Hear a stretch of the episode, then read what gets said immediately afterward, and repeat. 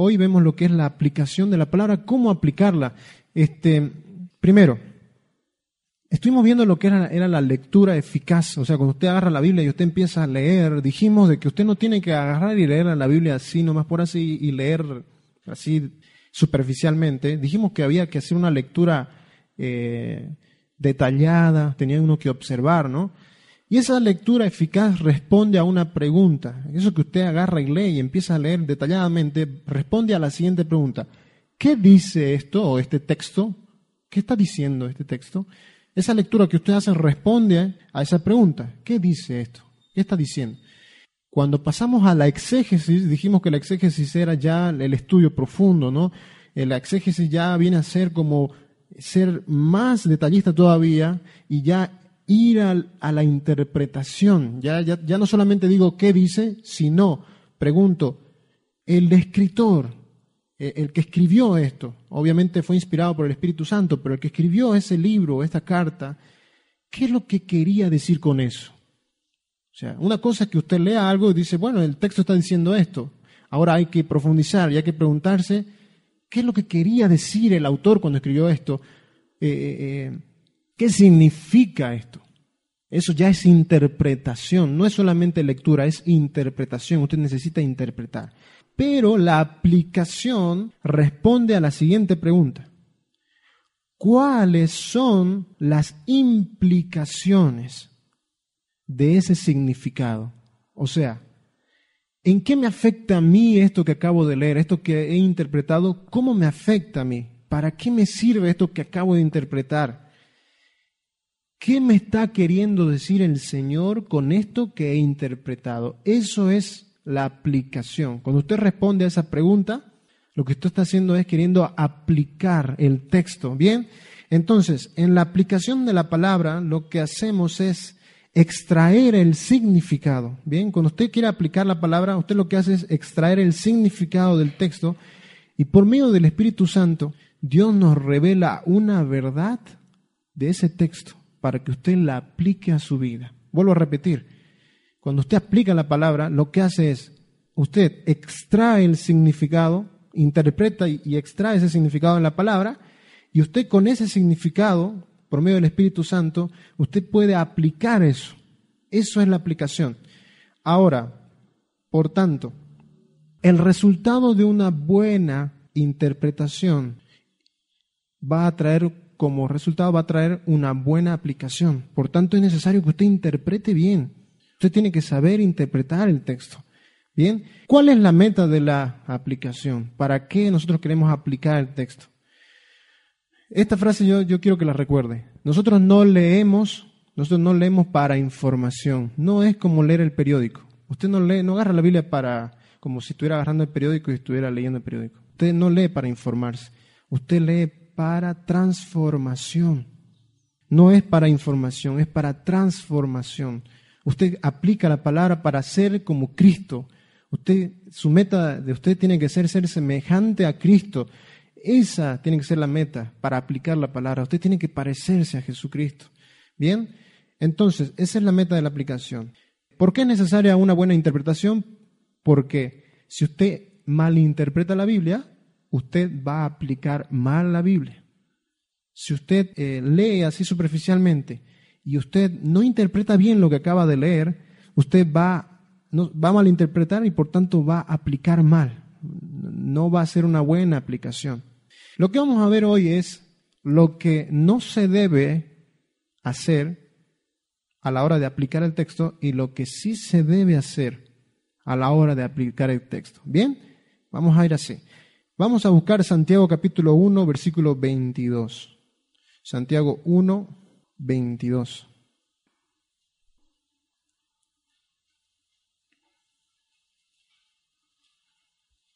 Santiago 1, 22. Vamos a leer. Dice, pero sed hacedores de la palabra. ¿Qué dice? Sed hacedores de la palabra y no tan solamente oidores, engañándoos a vosotros mismos. Dice, sed hacedores. Aquí va, lo que no se debe hacer, escuchen bien, lo que no se debe hacer es creer que porque oigo o leo, solamente eso, simplemente por leer o oír la palabra, creer que eso es sinónimo de aplicar. No es sinónimo solamente leer o oír la palabra, no es sinónimo de que la estoy aplicando. O sea, en pocas palabras, no porque yo sepa mucho la Biblia, eso significa que estoy viviendo la Biblia. Uno puede saber mucho de la Biblia y no precisamente la está aplicando. Dice ahí el escritor, no se engañen a ustedes. No solamente el oír la palabra, sino el hacer la palabra, o sea, practicar, vivir, está diciendo el escritor. O sea que lo que no se debe hacer es creer, creer que oír la palabra es sinónimo de obedecer la palabra. Un ejemplo, ¿cómo es que uno se puede engañar así? Eh, un oidor es aquel que viene el domingo y escucha el mensaje, ¿no? Así como los que estamos acá, bueno, el domingo viene, se sienta uno y escucha la enseñanza. Entonces terminó la enseñanza, el pastor habló, un ejemplo, el pastor habló a los esposos de amar a, sus esposas, él habló de, de, que tiene que guiar a la familia, que tiene que guiar su casa, ¿no? Y bueno, escuchó, le gustó la enseñanza a, los hermanos, estuvo muy lindo, el pastor predicó muy bien, le doy un 10, le pone calificación incluso, le puede poner calificación al pastor. Estuvo bien, otros nada, estuvo más o menos, ¿no? Pero ese que escuchó y que incluso calificó al pastor se va a casa y no lo vive. Se pone a ver tele, se pone a hacer cualquier cosa, pero la familia ahí, ¿no? Están los hijos, está la esposa. Escuchó que el pastor decía que tenía que amar a la esposa. Escuchó que tenía que guiar a sus hijos.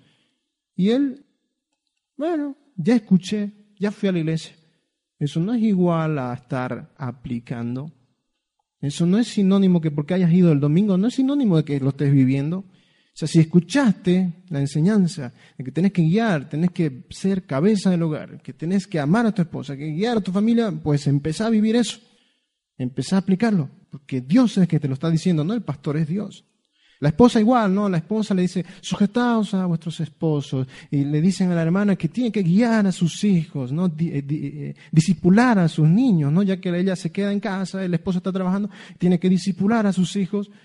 Bueno, escuchó la prédica y, no sé, pierde el tiempo con la vecina, se va a la calle, lo que sea, sea cual sea la actividad que haga, creyó que porque escuchar la palabra el domingo ya cumplió. Eso no es igual a vivirlo, no es igual a aplicarlo, hay que aplicarlo. Entonces, esto es lo que no se debe hacer. No nos engañemos pensando que el domingo al oír ya lo estoy viviendo. No. El domingo usted escucha y usted tiene que aplicarlo en toda la semana, hermano. Usted empieza, o sea, incluso volviendo de la iglesia, usted ya puede empezar a aplicar.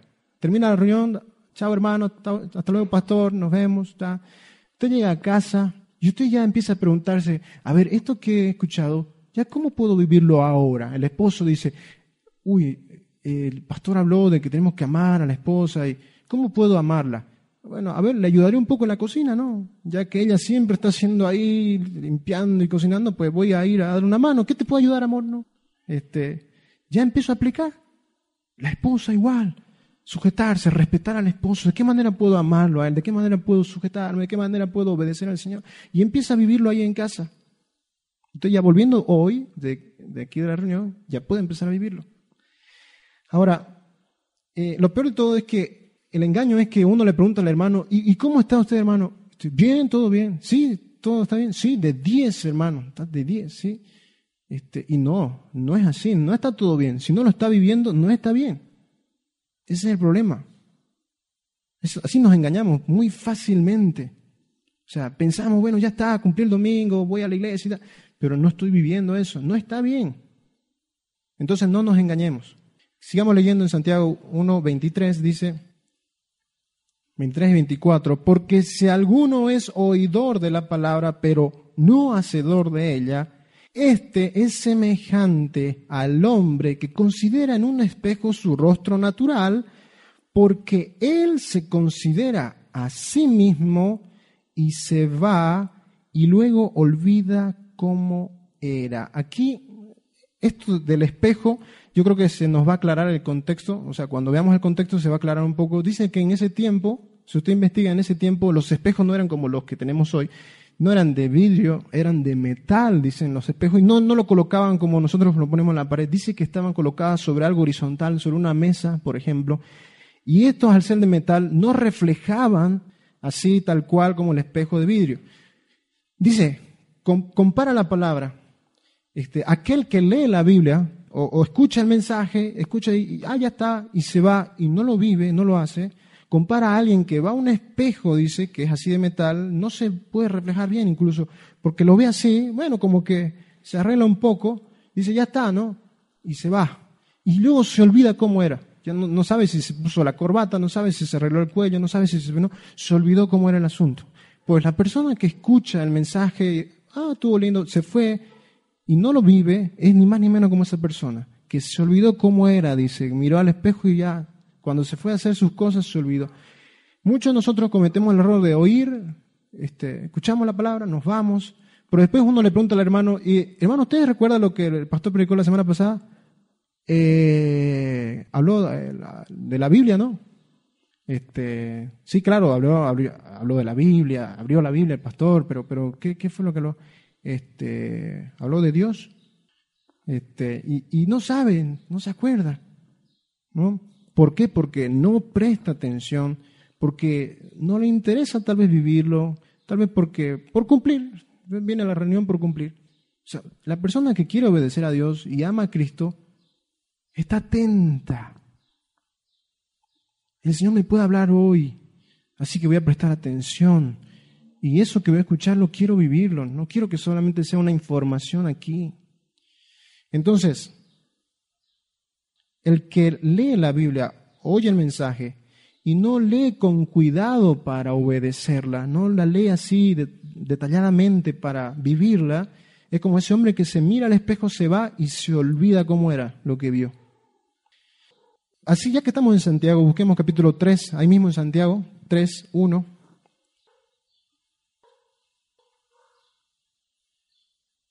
Santiago 3.1 dice, hermanos míos, no os hagáis maestros muchos de vosotros, sabiendo que recibiremos mayor condenación. ¿Sabe qué está diciendo aquí?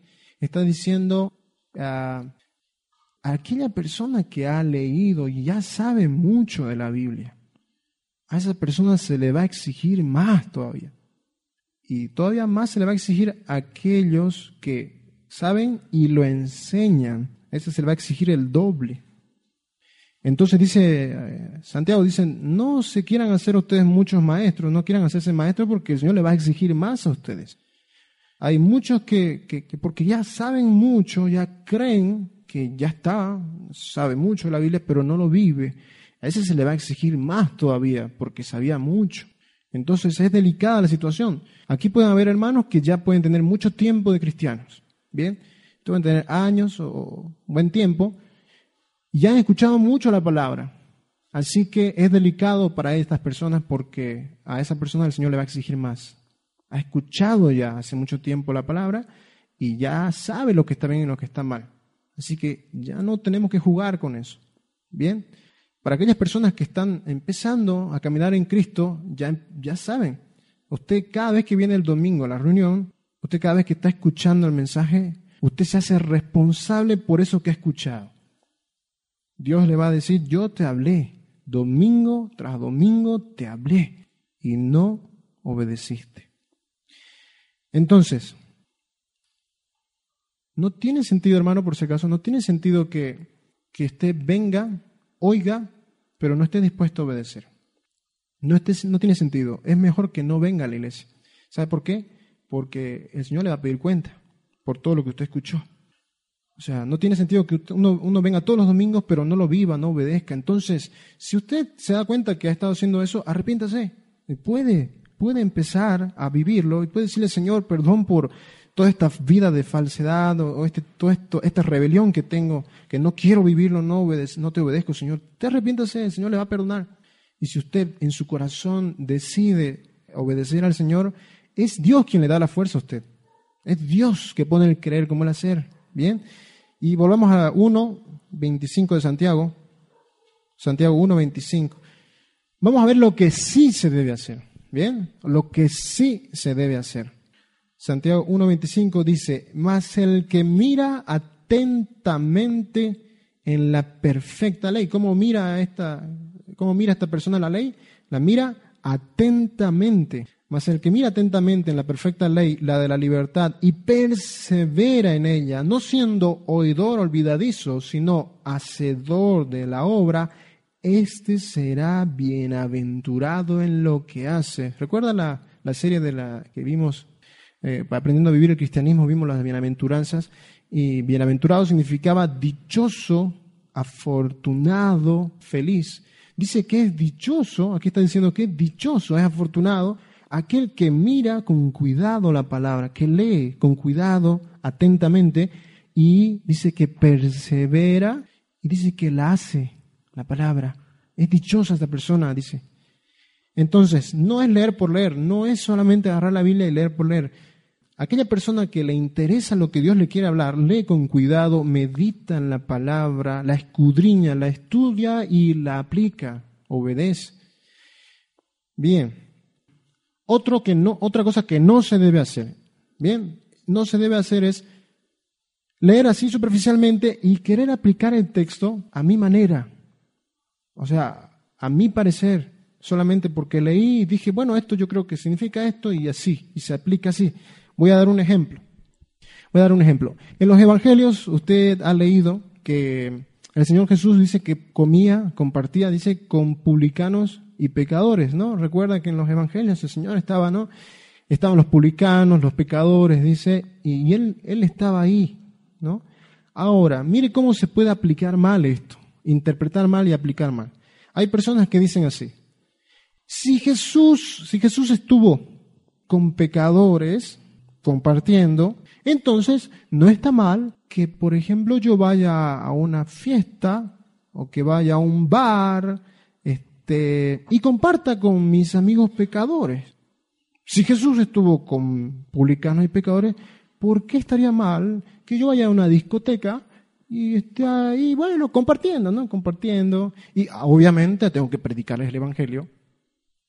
Y este, pero no, no, yo voy a ser luz en medio de las tinieblas, ¿no? Sal y luz. Así se algunos están interpretando así eso, que porque Jesús estuvo con pecadores, yo puedo estar en una fiesta, en una discoteca, no pasa nada, porque estoy siendo luz ahí. ¿Será que está bien interpretado y está bien aplicado eso? No, no está, no está bien aplicado. Es una mala interpretación con una mala aplicación. Y esto lo están haciendo muchos. Si leo atentamente en los evangelios, me voy a dar cuenta que Jesús, si bien compartió con pecadores, no compartió sus pecados. Cuidado. Jesús estuvo con publicanos, con rameras, estuvo con gente pecadora, pero él no compartió sus pecados. ¿Saben qué significa ser luz? Ser luz significa predicar el arrepentimiento y perdón de pecados. Ser luz significa aunque yo esté con compañeros de trabajo, esté con compañeros de trabajo que son mundanos, yo reflejo el carácter de Cristo ahí. No comparto sus tonterías, no comparto sus... Bueno, lo que sabemos que hay en, trabajo con gente que no, no cree en Cristo, que no teme a Dios, no comparto esas cosas con ellos, pero soy luz con el ejemplo, con mi testimonio, predicándoles a ellos. Eso es ser luz. Jesús, ¿sabe qué? Jesús estuvo en medio de pecadores como luz, pero porque Él era santo. Y Él tenía compasión de estos pecadores y les predicaba el Evangelio, les decía que se arrepintieran. ¿No se acuerda usted de Saqueo?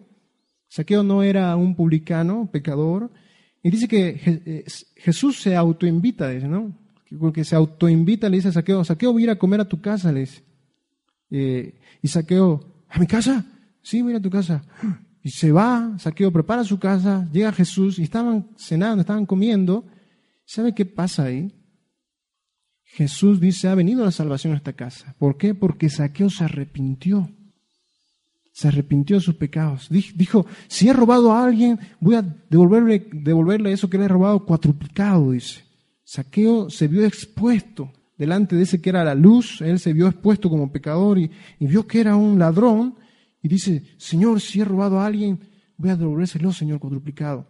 ¿Se da cuenta? Eso es ser luz. Entonces están aplicando mal la persona que dice, eh, porque el hecho que Jesús estuvo con pecadores, pues yo puedo estar en, esa fiesta, en, los bares. No, eso es una mala aplicación. Escuche, lo que sí se debe hacer, hace un rato vimos lo que no se debe hacer, leer así eh, superficialmente y aplicarlo como yo crea, como yo, a mí me parezca. Lo que sí se debe hacer es, tengo que leer el texto y tengo que ser objetivo con el texto. ¿A qué me refiero con, eso de objetivo? O sea, cuando alguien escribió algo ahí en la palabra, él tenía un propósito cuando lo escribía y estaba diciendo algo específico y yo no puedo saltar eso. Yo no puedo añadirle a eso un significado que se me ocurra a mí, un simbolismo, una alegoría. Yo no puedo añadirle a eso. Yo tengo que interpretar lo que está diciendo. O sea, tengo que decir, tengo que preguntarme, a ver, ¿qué está diciendo el texto? Está diciendo esto. Bien, ya lo interpreté como tenía que ser. Ahora, ¿cómo esto aplico? Esto que he, leído, ¿cómo se puede aplicar a mi vida? Eso es lo que uno tiene que hacer. Tiene que ser objetivo. Por ejemplo, yo le escribo una carta, eh, por ejemplo, a Efraín. Yo le escribo una carta. Estoy en otro país, le escribo una carta a Efraín. Bien. Y resulta que en la carta yo le pongo a Efraín, Efraín, va a llegar una persona allá a Salta, va a llegar una persona muy especial y quiero que la recibas. Bien, eso le escribo yo a él. Resulta que Efraín leyó, o sea, lee la carta y dice, aquí Marvin me está dando unas palabras simbólicas. Son simbólicas estas palabras. Me está diciendo, esa persona especial es Jesús. Y está diciendo que yo lo reciba. O sea, me está diciendo que yo lo reciba a Jesús en mi corazón. ¿Eso era lo que yo le estaba diciendo? No. Yo le estaba diciendo algo concreto. Va a venir una persona que vos tenés que recibir en casa y por favor este, recíbela. Pero él le encontró una alegoría esas mis palabras, un simbolismo, y buscó una interpretación. Y hay que ver el texto, qué quería decir el que escribía, a quién le estaba escribiendo, o qué quería decir el significado. Y en base a esa interpretación, yo digo, ¿qué verdades hay aquí? ¿Qué, principios? O sea, yo interpreto así, ¿bien? A ver, por ejemplo, si la palabra dice, no robarás, ¿le puedo dar un, algo, un simbolismo a eso? ¿Qué querrá, ¿Qué querrá decir eso con no robarás? No robarás, no robarás. Dice, ah, no codiciarás la mujer de tu prójimo codiciarás. Hay que buscarle algo ahí simbólico, espiritual. No, está diciendo, no mires a otra mujer que solamente tiene que ser tu esposa, la que tienes que mirar. No vas a codiciar. Está clara la palabra. ¿Bien? Eso es ser objetivo. Ahora, pregunto, en caso de una narración, en caso de una historia que usted lee, tantas, tantas historias que hemos leído en la Biblia, ¿no? La historia de David y Goliat, la historia de Moisés, la de Abraham, ¿no? Ahora, en caso de esas narraciones, uno pregunta, ¿cómo puedo aplicar eso que vivió Moisés, que vivió Abraham? ¿Cómo puedo aplicar eso si se escribió hace tantos años? ¿Cómo puedo vivir eso si ellos vivían en una cultura totalmente diferente a la mía, totalmente diferente? ¿Cómo puedo aplicar o cómo puedo traer eso que está hace tantos siglos atrás y puedo traerlo a esta época y a mi cultura, porque esa cultura es totalmente diferente? ¿Cómo puedo aplicar eso? Primero, la Biblia es un mensaje un mensaje aplicable a toda cultura, nación y raza. ¿Bien? La palabra de Dios es así. Un africano puede leer la palabra y en su contexto y su cultura que está viviendo, él puede vivirla. Un chino o quien sea. Primero eso quiero que sepamos. Segundo, cuando interpreto un texto, luego de saber el verdadero significado, lo siguiente es, tengo que sacar hablando de narraciones en la palabra o en historias, tengo que sacar principios de ahí. Tengo que sacar verdades en ese texto. Tengo que sacar verdades que se pueden aplicar. Bien, tengo que extraer el mensaje que me quiere decir la palabra en ese texto. De ahí tengo que sacar. Bien, vamos a ver un ejemplo. Vamos a buscar eh, Josué capítulo 9. Josué capítulo 9.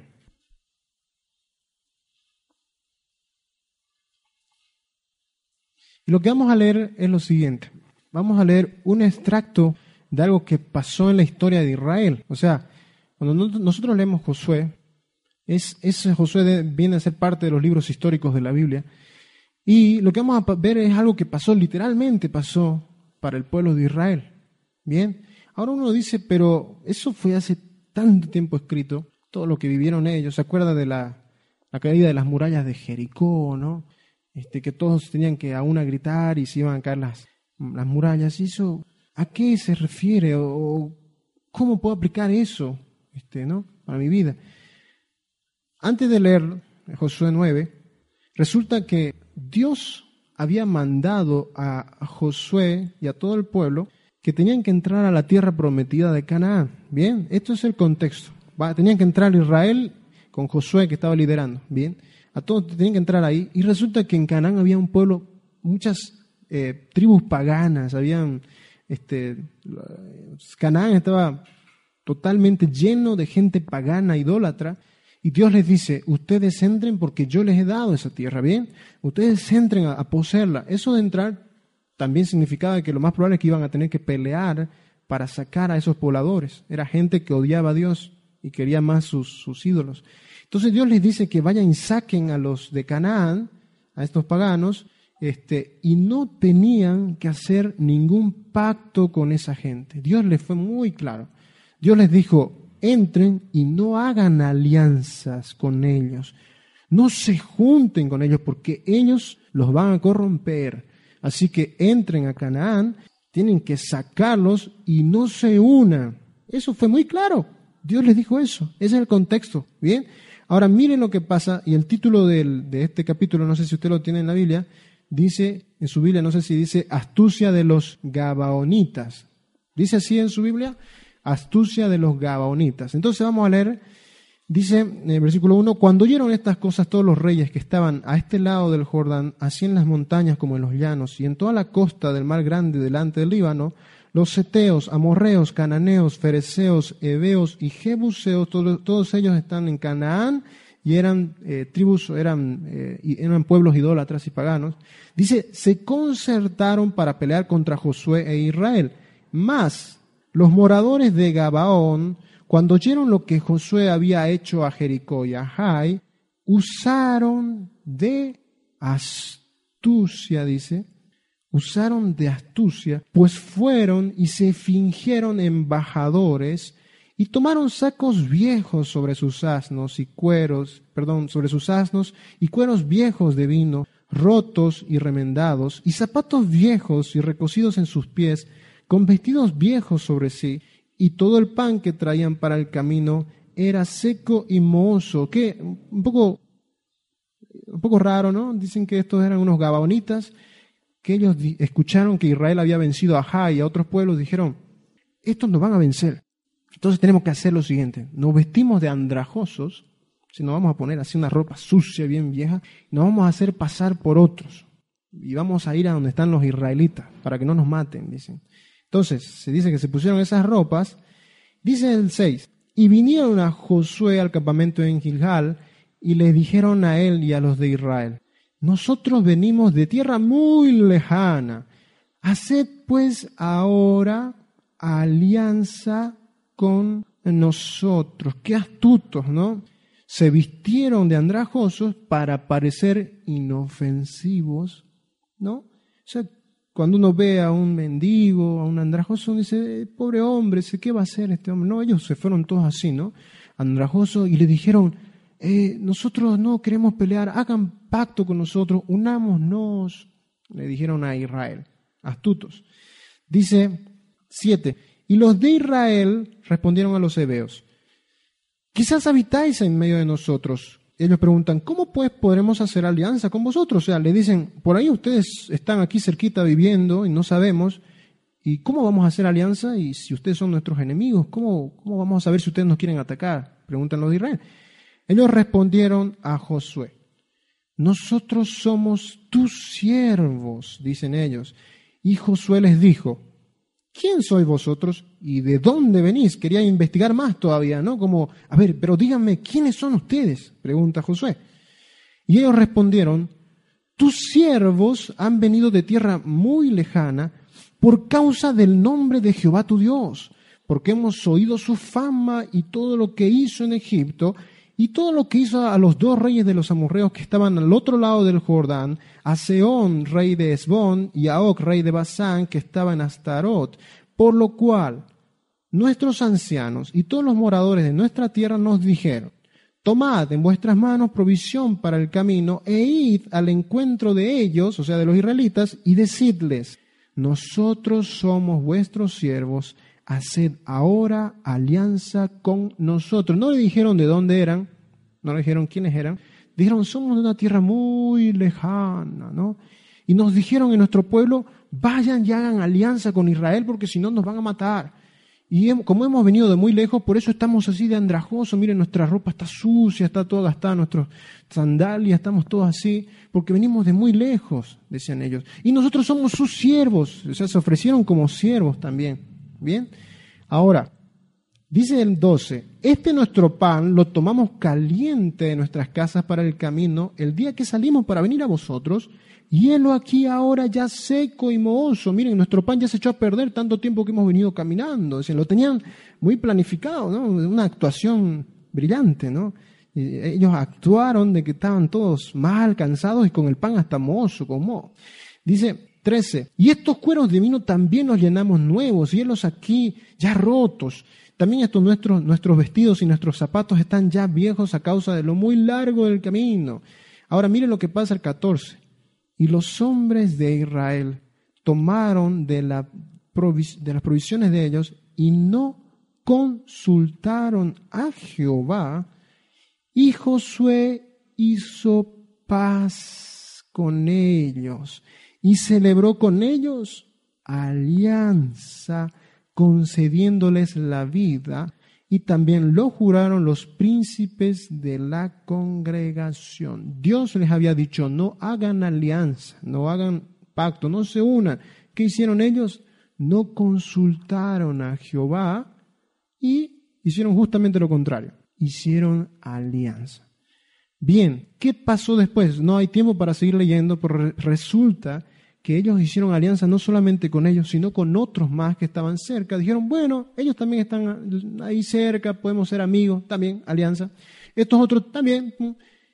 Resulta que con el tiempo estos pueblos crecieron, crecieron, crecieron y corrompieron a Israel.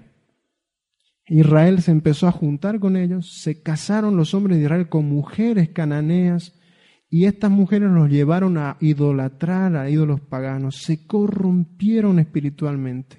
¿Todo por causa de qué?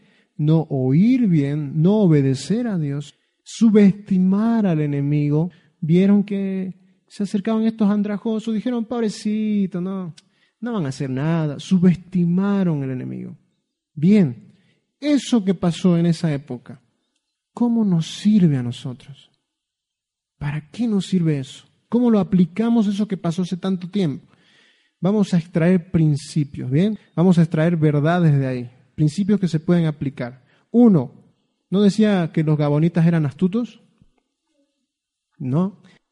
El enemigo, el enemigo de nuestras almas, ¿será que es astuto? Y muy, muy astuto, ¿no? Pues se puede aplicar tranquilamente ese enemigo de Israel como el enemigo de nuestras almas, Satanás es muy astuto y se camufla siempre. Sus engaños son muy sutiles. Dice, no, dice la palabra que Satanás o los demonios, los ángeles caídos, se visten de ángeles de luz. Los demonios dice que se visten de ángeles de luz. Son muy, muy, muy astutos y parecen inofensivos. Entonces, una verdad que podemos extraer, un principio que podemos extraer aquí es que el enemigo es muy astuto, se viste como ángel de luz y muestra al pecado como algo inofensivo. No pasa nada. ¿Qué, qué, te va a pasar si miras eso? No va a pasar nada si miras eso que justamente Dios dice que no veas, eso que justamente Dios dice que no hagas, pero no pasa nada. Es así de sutil. Otra verdad que podemos extraer. Dios les dijo a Israel que no hiciera pacto y no se uniera, no conviviera con sus enemigos. De ahí podemos nosotros extraer lo siguiente. Lo que quiere el enemigo es que usted y yo convivamos con el pecado, que convivamos con la tibieza, con la frialdad, con eso que a Dios le desagrada. O sea, nosotros dejamos pasar cosas y lo dejamos ahí. Lo dejamos ahí. ¿Y sabe qué pasa con eso? Eso como ese pueblo se multiplica. Usted deja pasar un pecado, deja pasar una mala actitud, un pensamiento que no agrada a Dios. Este, usted le da lugar a la carne y eso está ahí, conviviendo con usted. Y cuando usted menos lo espere, eso lo va a acabar derribando a usted. Entonces, usted esté atento, no subestime el pecado.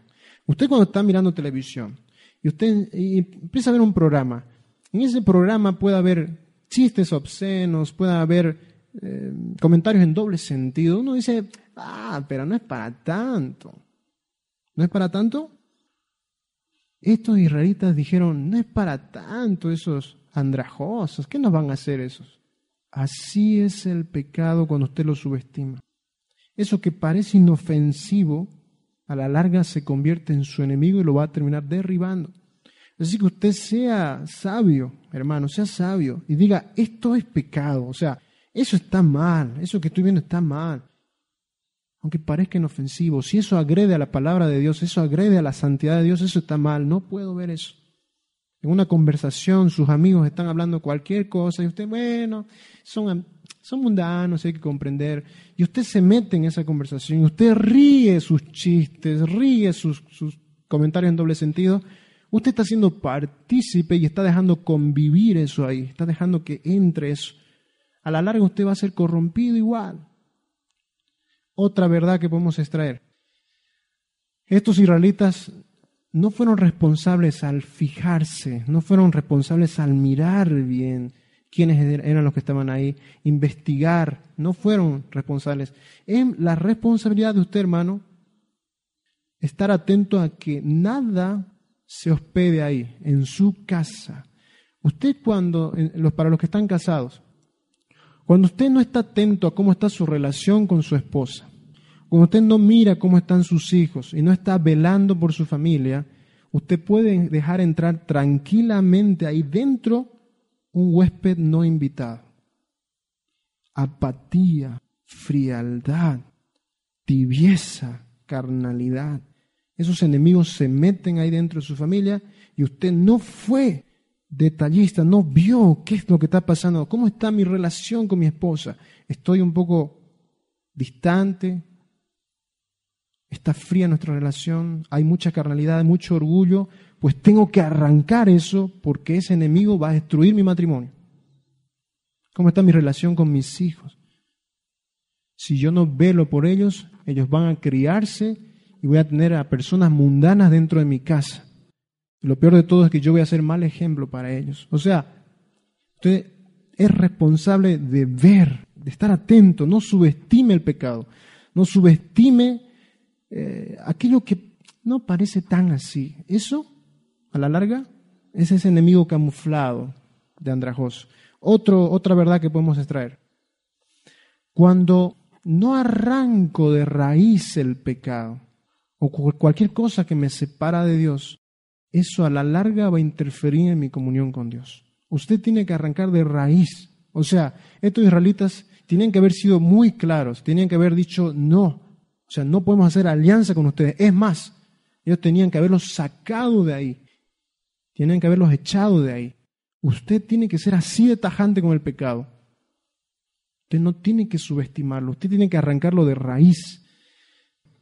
Otra verdad que podemos extraer, cuando Dios manda a obedecer, cuando Dios manda algo, usted sea presto, rápido para obedecer.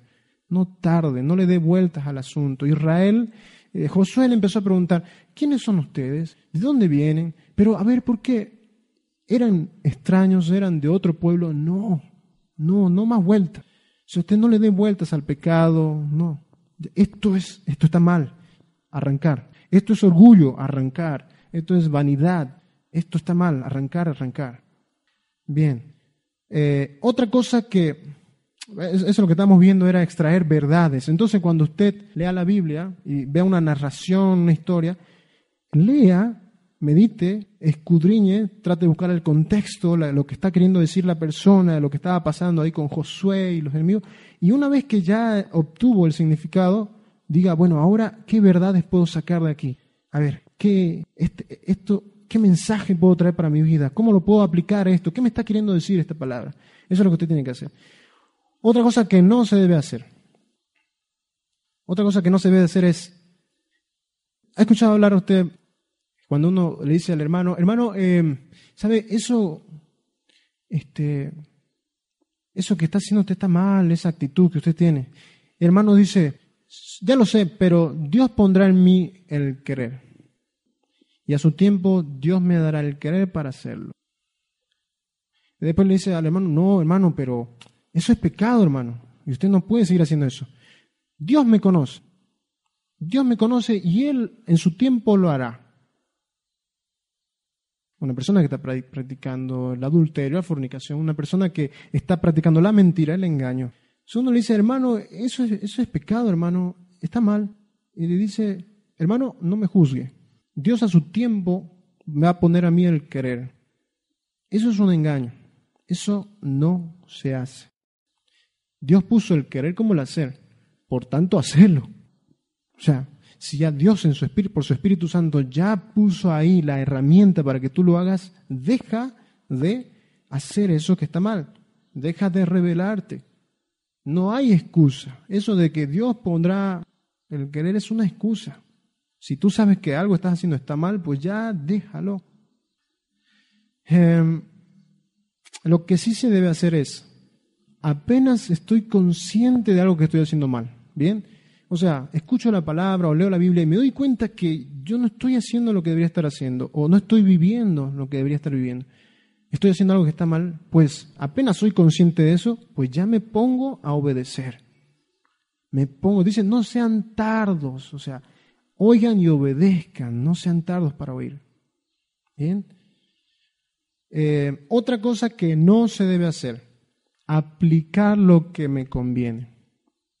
Aplicar lo que me conviene. Por ejemplo, eh, bueno, creo que esto lo comenté hace, hace un tiempo.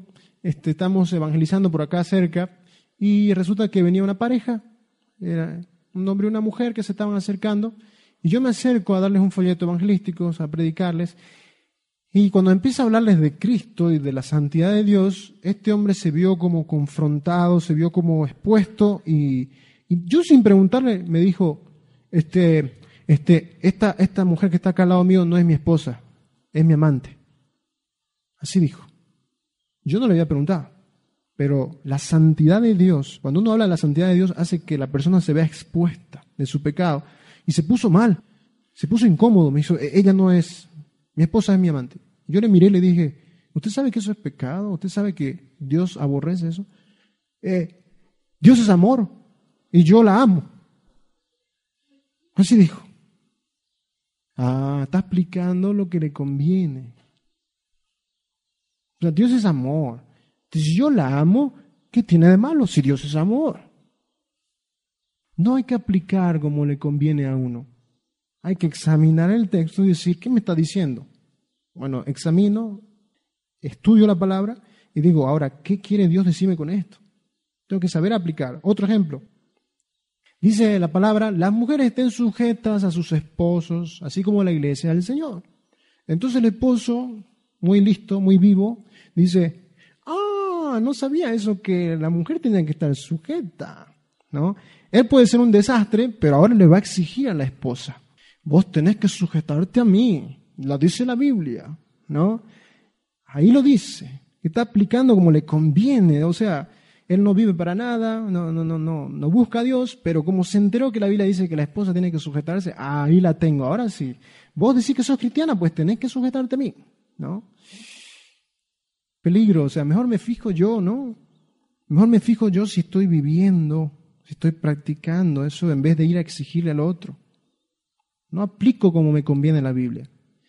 Otros aplican, por ejemplo, que Jesús vino a darnos vida y vida en abundancia. Abundancia. abundancia. Eso significa abundancia, o sea, dinero, ¿no? riquezas. Y lo aplican así ese versículo. Cuando usted lee el contexto, está en Juan 10, por si acaso usted lo quiere leer en casa, no tiene nada que ver eso, y lo aplican mal. Y donde ya aplican la palabra de que Jesús vino todo para nosotros, para nosotros, para mí, para mí, para mí, ¿no? Está mal aplicado. Lo que sí se debe hacer es, usted tiene que ser, usted trate de, hermano, trate de quitarse muchos prejuicios que arrastramos, muchas cosas que venimos arrastrando del pasado, muchas cosas que nos estorban. Usted lea y sea objetivo con la palabra, o sea, diga, Señor, háblame, y quiero sujetarme a ti, Señor. O sea, no quiero ir a buscarle defectos a mi esposa, a mi esposo, no quiero buscarle defectos a mis hermanos. Quiero yo cambiar, Señor, quiero yo vivir esto, quiero que tú me ayudes, Señor. Yo no puedo, o sea, escuchen bien, no se trata de que usted va a querer hacer unos cambios para demostrarle a Dios que usted es cristiano. Se trata de Cristo ahí adentro trabajando y usted, ya que tiene el querer como el hacer, yo quiero obedecer al Señor. Yo quiero agradarle. Yo quiero conocer su palabra. Yo quiero vivir en santidad. Lo que usted tiene que hacer es dejar que la palabra le hable, interpretar correctamente, tomar todos los aspectos de la palabra y dejarle que el Señor le hable y aplicarla bien, correctamente. Bien, entonces, esto es lo que es la aplicación. Bien, le animo que ahora usted lea su Biblia, examine, interprete, medite y busque cómo aplicar. No, no solamente lea para informarse, no solamente lea porque usted tiene que leer, no lea para conocer a Dios y para vivir lo que usted está leyendo. Bien, vamos a orar. Señor, te damos muchas gracias por tu palabra, gracias Señor por enseñarnos cómo aplicar, Señor, la, la Biblia, gracias Señor cómo, por enseñarnos cómo vivir, Señor, tu Evangelio. Señor, en nuestras fuerzas no podemos, Señor, porque somos pecadores, Señor, de, de desde Adán y Eva ya arrastramos, Señor, la consecuencia del pecado, pero hay un nuevo nacimiento, Señor, y eso nos da oportunidad, Señor, a abandonar el pecado, a abandonar la rebelión, a ser obedientes, Señor. Hay un milagro que es el nuevo nacimiento. Para todo aquel que cree y se arrepiente, esa persona tiene vida eterna. Esa persona ha nacido de nuevo. Y si tú te has arrepentido de tus pecados y has creído en Cristo, has nacido de nuevo. Y aunque no puedas ver ese nuevo nacimiento, tal vez no, no lo veas todavía en tu vida, pero Dios quiere que camines en obediencia y santidad y que des fruto de arrepentimiento. Tú en tus fuerzas no puedes, pero Cristo en ti te da la victoria. Cristo en ti te da el querer como el hacer. Así que busca al Señor. Arrepiéntete de tus pecados, entrégale tu vida a Él y trata ahora lucha por obedecerle y, aplicar su palabra, caminar en su verdad. Señor, te pido por cada una de las personas que han oído este mensaje y principalmente yo te pido, Señor, que me ayudes a mí a vivir esto, Señor, a aplicar todo lo que yo lea, a querer obedecerte, a no querer rebelarme, Señor. Ayúdale a mis hermanos a que, si no lo han estado haciendo, tomen una decisión, Señor, y, y decidan por fin, Señor, buscarte de verdad, leer tu palabra, meditar en tu palabra, vivirla, Señor, aplicarla en su casa, en el hogar, Señor, con su familia, en donde sea que estén, Señor, que ellos teman tu nombre, Señor, y sepan de que tú estás mirando y vas a pedir cuenta por cada palabra que hemos escuchado, por cada mensaje y por cada vez que hemos leído tu palabra. Señor, te doy gracias Revélate a nosotros, Señor. En el nombre de Jesús. Amén.